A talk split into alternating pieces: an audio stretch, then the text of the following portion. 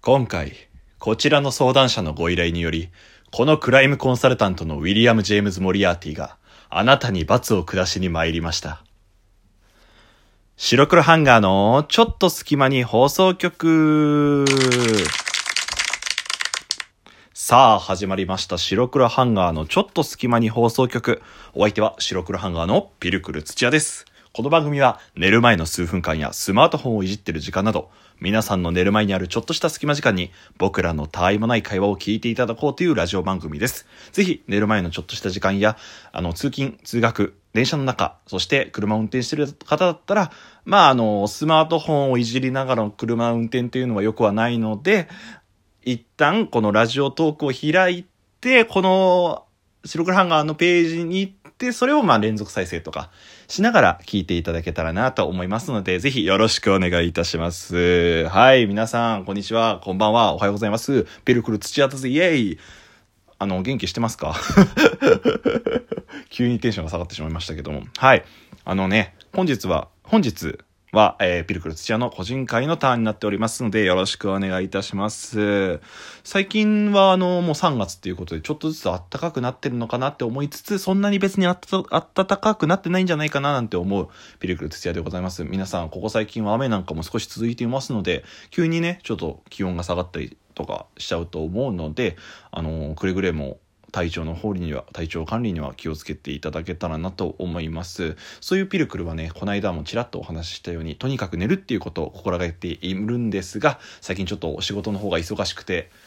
なんて言うんだろう、こう変に夜更かししちゃうっていうのがありますね。早く寝なきゃと分かってるんだけど、こうなんていうの、寝る前に何かをするのって思考じゃないですか。僕スマートフォンの例えば YouTube とか見ながら寝落ちするのってめっちゃめっちゃ好きなんですけど、めっちゃ好きなんですよ。でもそういうのって仮に寝落ちしてしまったら、もう次の日アラームかけてなきゃ起きれないわけですよ。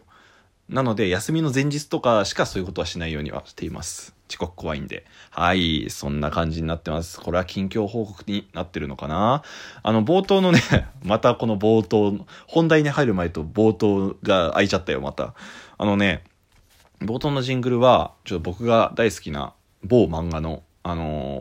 ー、セリフをのちょっと有名なところをそのままパクらせていただいたんですけども、あのね、そう結構前の個人会で僕の好きな漫画の中に入ってたあの夕刻のモリアーティっていう漫画の最新刊がつい先日発売されまして、あの僕は発売したその日に仕事終わりにあの近くの大きいカメラ屋さんに行って、あのしょ漫画の方最新刊買わせていただきましたね。あの続き気になる、まだちょっと読んでないのでゆっくり読もうかななんてことを思って、ちょうど今手元にあるんですけど、これのなんていうの、漫画のこの帯っていうの、まあ、漫画っていうか本に全部あると思うんですけど、帯に気になる文章があったのでこれ読みますね。なんと、えー、ミュージカル化決定。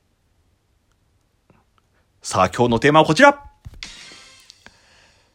ミュージカルとか舞台化、アニメのとか漫画のいいよねっていうお話です。イエイイエイ。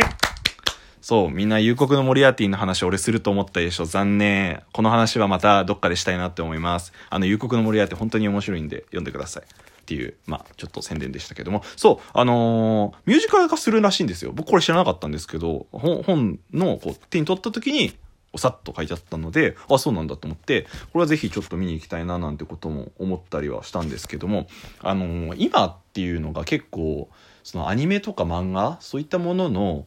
舞台化とかそのミュージカル化っていうのがすごい進んでいるじゃないですか。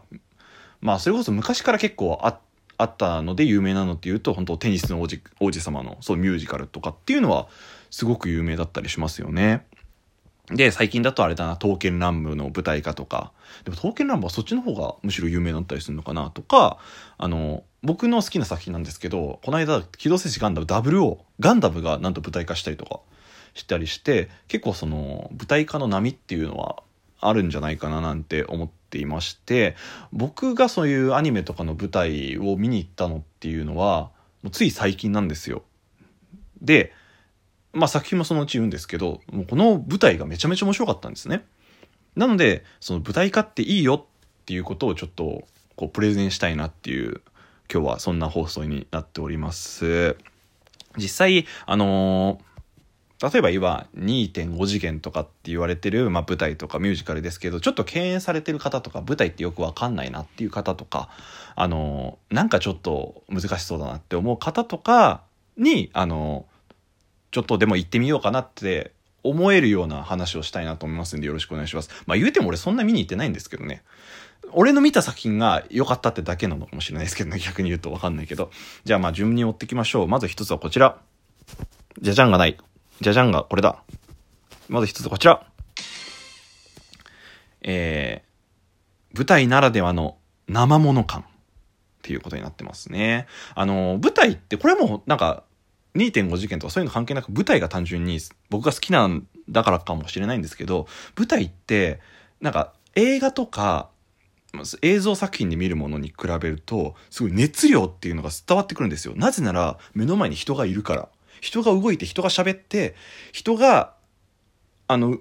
立ち回って舞台になるわけですよ。でそこにいるその生の空気感っていうの、これが本当に面白いんですよ。なんて言うんだろうな、変な話をしますけど、例えば少しのミスみたいのもあったりするんですよ、やっぱ人間だから。でそういうのっていうのも舞台を見に行かなければ分かんないものなんですね。だからそれがなんかならではで面白かったりとか、本当になんかクライマックスのシーンとかだとセリフの熱量っていうのもすごく伝わってきて、なんか自分も一緒にドキドキしちゃうような、そういうのはもちろん映画とかでも感じることはできるんですけど、もうダイレクトにそれが伝わってくるので、もうハラハラ感とかワクワクワク感っていうのはあのすごく伝わるんじゃないかなって思います。なんか本当に変な言い方をすると肌で感じる、そういったものがあったりするんじゃないのかなって思います。で同時に本当にアクションを全部このなんていうの、盾盾っていうんですけど、この刀とかでカキンカキンやるみたいなチャンバラみたいな感じのやつ、映像とか使えないからね。まあもちろんちょっとだけ使ったりもするんですけど、だからそのアクションっていうのがもう一人一人がすごいなんていうかこう回転したりするわけですよ。側転とかバク転とか、そういうのを見るとなんか映画とかだと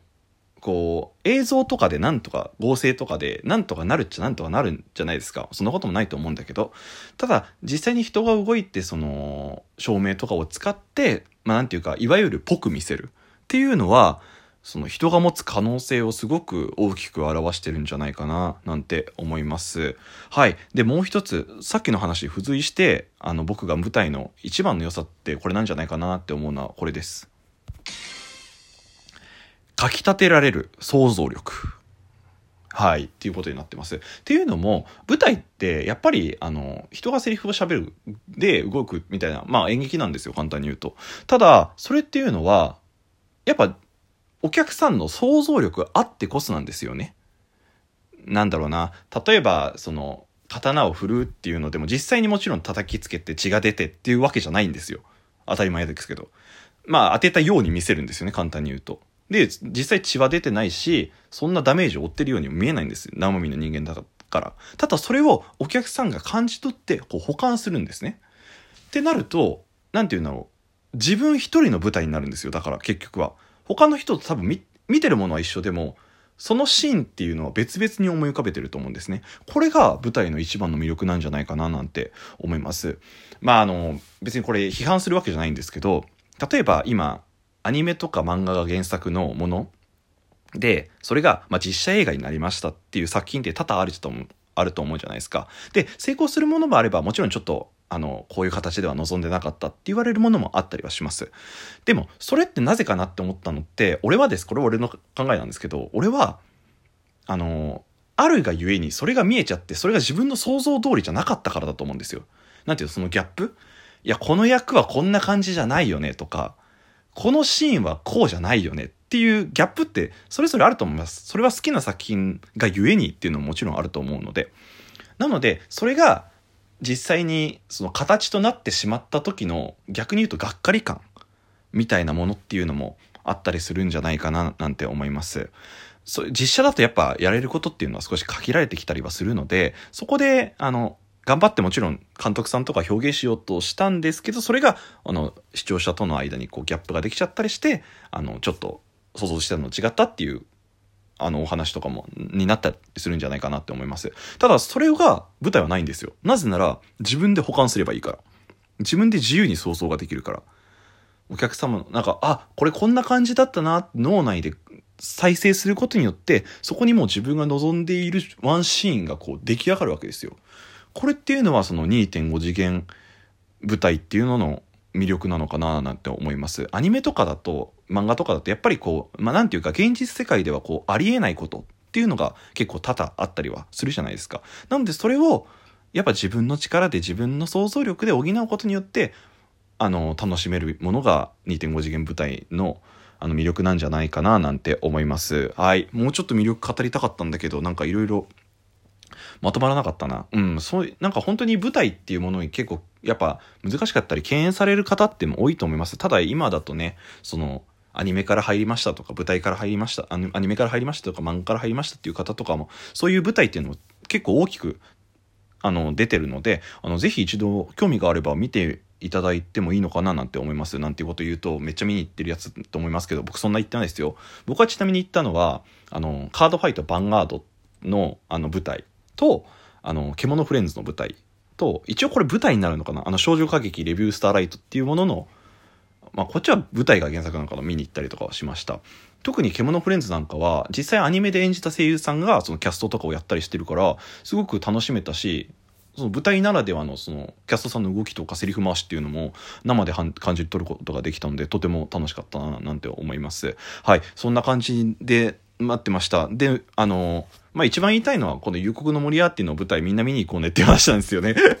僕もね、あのね、どうもごがつとおかからじゅうくにちらしいので、あの日程を開けて見に行きたいと思います。はい、そんな感じのお話でした。夕刻のモリアーティも楽しいので、ぜひ興味ある人読んでみてください。お相手は白黒ハンガーのピルクル土屋でした。